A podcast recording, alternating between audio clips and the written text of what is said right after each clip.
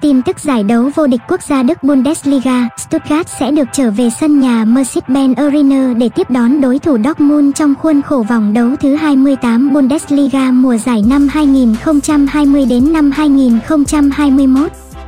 Đây là thời điểm mà các cầu thủ chủ nhà cần phải chứng tỏ được bản lĩnh của mình vì đối thủ của họ trong trận đấu này có lối chơi vô cùng khó chịu. Mùa giải năm nay, phong độ của các cầu thủ Stuttgart đã có được sự cải thiện rất lớn.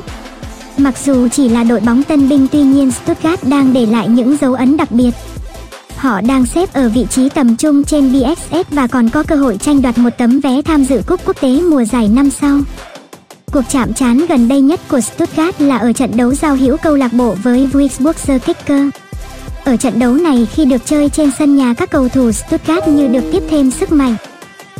Họ đã có được trận đấu làm hài lòng người hâm mộ khi giành được chiến thắng với tỷ số đậm 3-0.